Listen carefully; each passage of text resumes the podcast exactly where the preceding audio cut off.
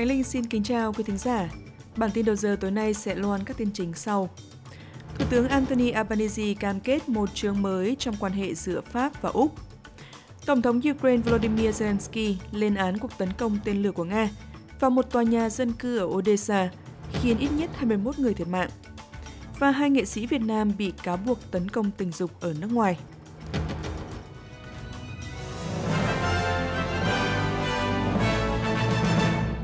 Sau đây là nội dung chi tiết, trước hết sẽ là một số tin tức về nước Úc, thưa quý vị. Thủ tướng Anthony Albanese cam kết một chương mới trong mối quan hệ giữa Pháp và Úc. Ông Albanese đã gặp gỡ người đồng cấp Pháp Emmanuel Macron tại Điện Elysee ở Paris trong nỗ lực hàn gắn mối quan hệ sau dạn nứt vào năm ngoái khi hợp đồng tàu ngầm trị giá 90 tỷ đô la bị hủy bỏ. Cựu Thủ tướng Scott Morrison đã hủy bỏ thỏa thuận với Naval Group của Pháp để thay vào đó tiếp cận công nghệ tàu ngầm hạt nhân theo Hiệp ước An ninh với Anh và Mỹ, tức AUKUS. Ông Albanese nói rằng Pháp sẽ là một đối tác quan trọng trong việc đạt được những tham vọng mới của Úc. Australia's relationship with France matters. Trust, respect. Mối quan hệ của Úc với Pháp là rất quan trọng. Sự tin tưởng, tôn trọng và trung thực là điều quan trọng. Đây là cách mà tôi sẽ tiếp cận các mối quan hệ của mình. Tôi đến thăm vào thời điểm chiến tranh ở Âu Châu và môi trường địa chiến lược đầy thách thức ở Ấn Độ Dương, Thái Bình Dương. Chính phủ của tôi mạnh mẽ lên án việc xâm lược bất hợp pháp và hoàn toàn phi lý của Nga vào Ukraine. Trong ngày hôm nay, hàng ngàn người Úc đã tham gia các cuộc biểu tình trên khắp đất nước để thể hiện sự ủng hộ đối với phụ nữ Hoa Kỳ, theo sau quyết định của Tòa án tối cao nước này hủy bỏ án lệ Roe vs. Wade. Các cuộc biểu tình được tổ chức ở Perth, Hobart, Canberra, Melbourne, Sydney cũng như ở Adelaide.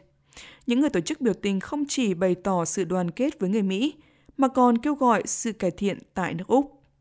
Kirsten Black nói rằng họ muốn thấy tình trạng được cải thiện tại Úc, bởi vì mặc dù việc phá thai đã được phi hình sự hóa trên toàn quốc, khả năng tiếp cận các dịch vụ vẫn không đồng đều. Women still face huge barriers to accessing services. Phụ nữ vẫn phải đối mặt với những rào cản lớn trong việc tiếp cận các dịch vụ, và điều này đặc biệt đúng đối với những người phụ nữ sống ở các vùng nông thôn và vùng sâu, vùng xa của Úc. Chúng tôi biết rằng những phụ nữ này có nguy cơ mang thai ngoài ý muốn cao hơn 1,4 lần, và khả năng họ có thể tiếp cận dịch vụ phá thai thì thấp hơn đáng kể, bởi vì nhiều dịch vụ phá thai ngoại khoa này chỉ có ở những trung tâm đô thị. Bên cạnh đó cũng đã có những cuộc biểu tình chống phá thai. Không rõ có bao nhiêu nhóm biểu tình được tổ chức để ủng hộ lệnh cấm phá thai, thế nhưng nghị sĩ Đảng Tự do Nam Úc David Spears cho biết một sự kiện như vậy ở Adelaide đã được truyền đến một địa điểm khác không xác định vào phút chót. Ông nói rằng các nhà tổ chức đã nhận được những lời đe dọa bạo lực.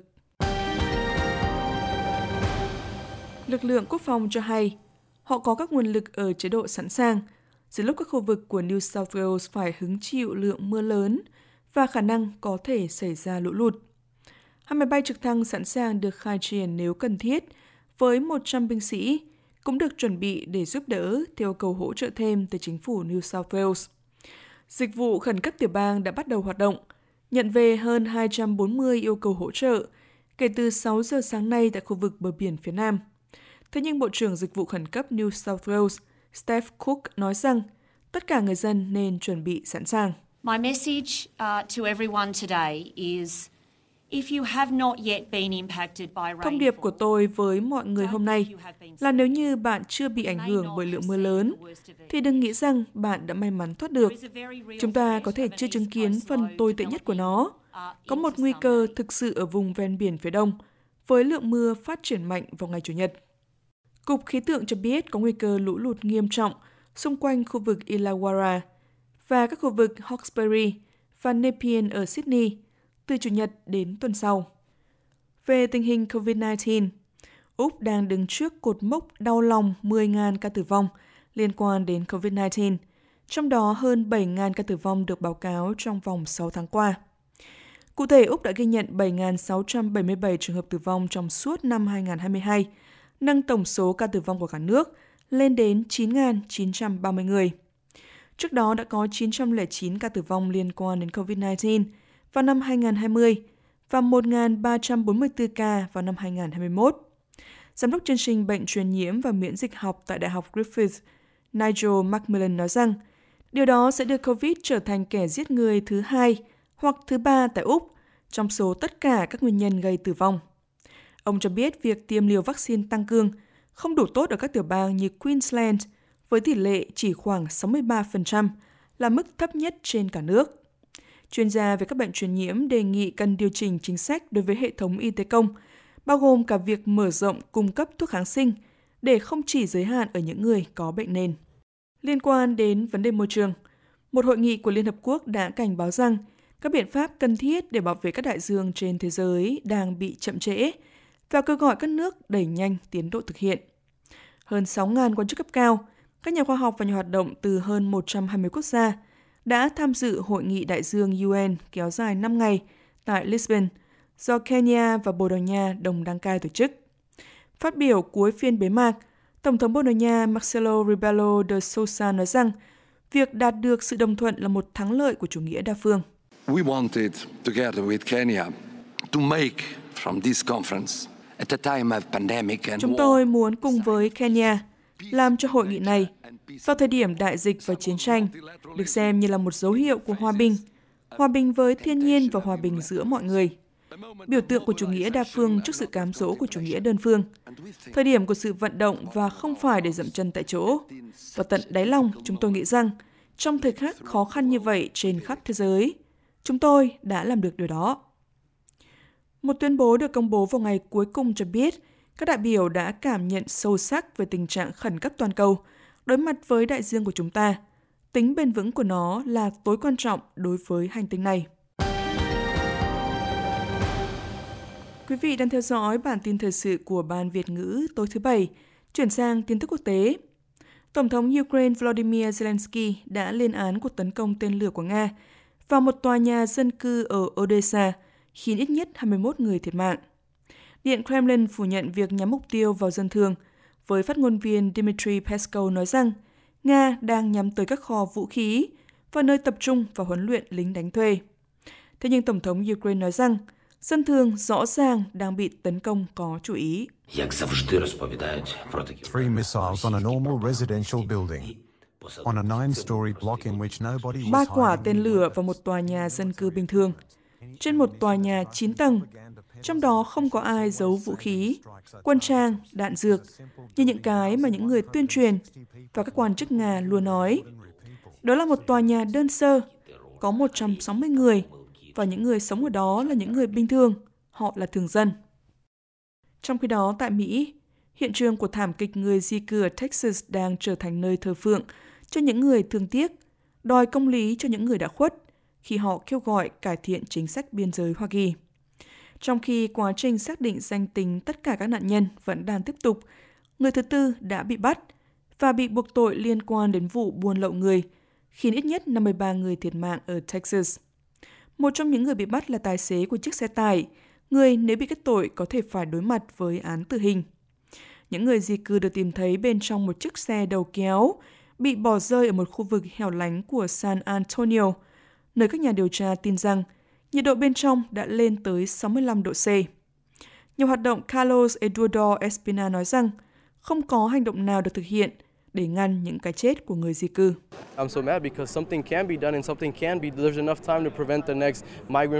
Tôi rất tức giận bởi vì có những điều có thể làm được. Chúng ta có đủ thời gian để ngăn những người di cư tiếp theo phải chịu chung số phận. Thế nhưng có vẻ như trong hơn 100 năm qua, không có ai làm chuyện đó. Tại sao? Bởi vì những người đưa ra quyết định sẽ không bao giờ tự mình trải nghiệm điều đó. Vị thống đốc Hồng Kông cuối cùng của Anh Quốc đã cáo buộc chính phủ Trung Quốc biến thành phố này thành một cái gọi là police state, tạm dịch là một chế độ chuyên chế dưới sự kiểm soát của cảnh sát.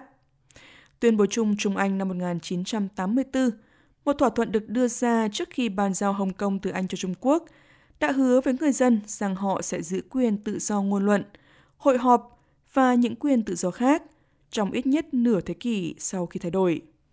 Ông Chris Patton đã nói với đài truyền hình Sky News của Anh rằng ông kết thúc bài phát biểu chia tay của mình vào năm 1997, hứa hẹn với người Hồng Kông một số phận không thể lay truyền rằng sẽ chứng kiến họ điều hành thành phố. Thế nhưng cựu thống đốc nói rằng những lời của ông giống như đã biến thành cho bụi. Ông nói rằng cộng đồng quốc tế có nhiệm vụ buộc Bắc Kinh phải chịu trách nhiệm cho việc vi phạm các cam kết của mình.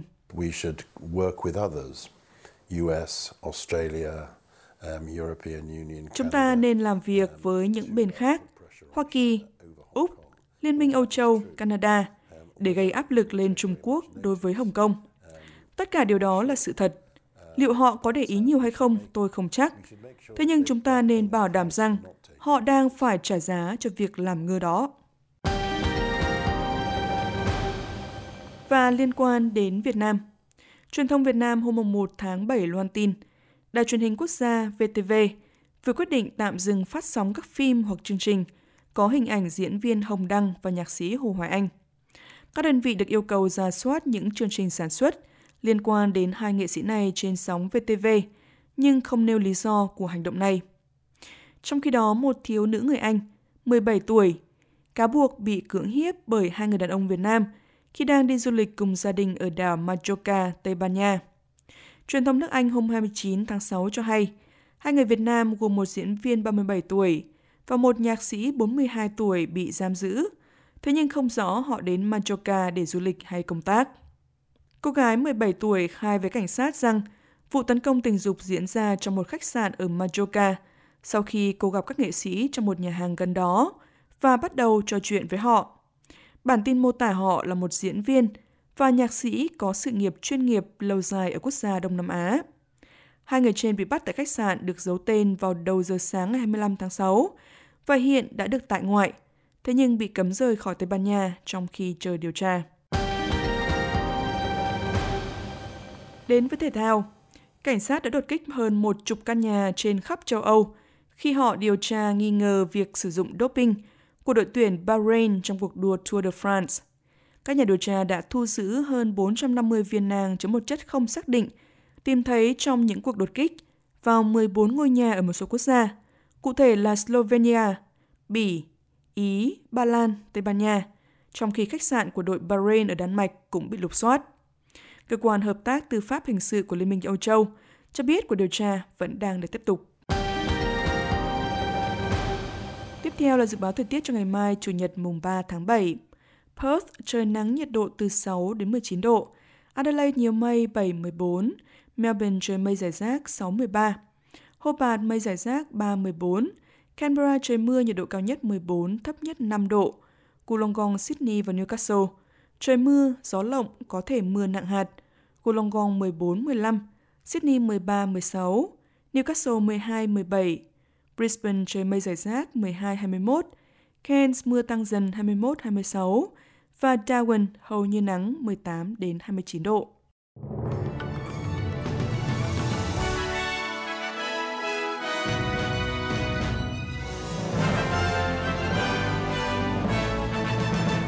Quý thính giả vừa nghe bản tin thời sự đầu giờ loan các tin chính sau.